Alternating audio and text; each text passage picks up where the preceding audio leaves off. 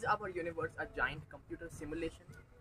Well, we don't know that, but if that is the case, how many bits of information would be required to run it? Melvin Vopson estimated that this would be 6 into 10 to the power 80 bits.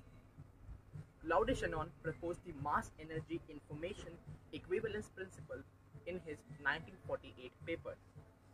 By relying on the work done by him, Vopson estimated that a single neutron or proton contains an equivalent of 1.509 bits of information. He also concluded that an individual bit of information contains a mass of about 3.19 into 10 to the power minus 38 kilograms.